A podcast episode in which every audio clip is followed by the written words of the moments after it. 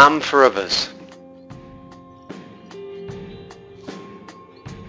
My name's Tom. I'm 24 years old. I'm a student at the Southwark Diocesan Seminary in Wonersh, eh, which is in London, England.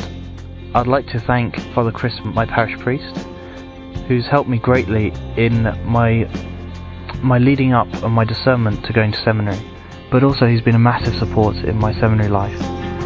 He visited my house a lot, as he does lots of other parishioners, and he got to know me and my family very personally and very well and it's through his prayers and his support that I'm where I am today.